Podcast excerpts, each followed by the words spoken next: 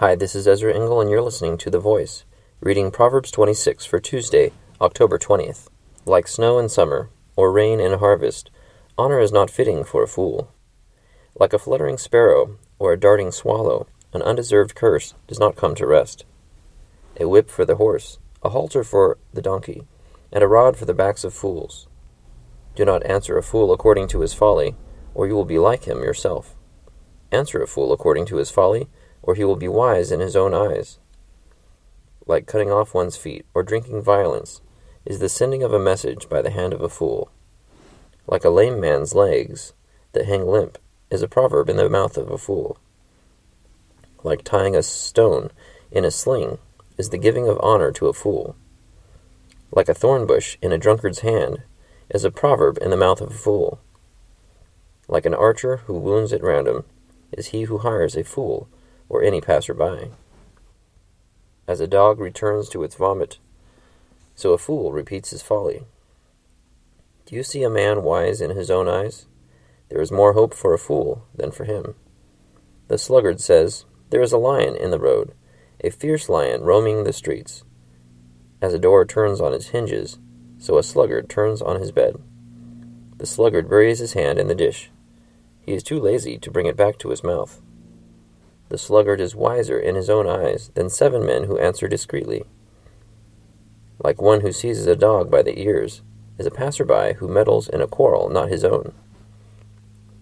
Like a madman shooting firebrands or deadly arrows is a man who deceives his neighbor and says, I was only joking. Without wood, a fire goes out. Without gossip, a quarrel dies down. As charcoal to embers, and as wood to fire, so is a quarrelsome man for kindling strife. The words of a gossip are like choice morsels, they go down to a man's inmost parts. Like a coating of glaze over earthenware are fervent lips with an evil heart. A malicious man disguises himself with his lips, but in his heart he harbors deceit. Though his speech is charming, do not believe him, for seven abominations fill his heart. His malice may be concealed by deception, but his wickedness will be exposed in the assembly. If a man digs a pit, he will fall into it. If a man rolls a stone, it will roll back on him. A lying tongue hates those it hurts, and a flattering mouth works ruin. Proverbs 26. Verse 10 says, Like an archer who wounds at random is he who hires a fool or any passerby.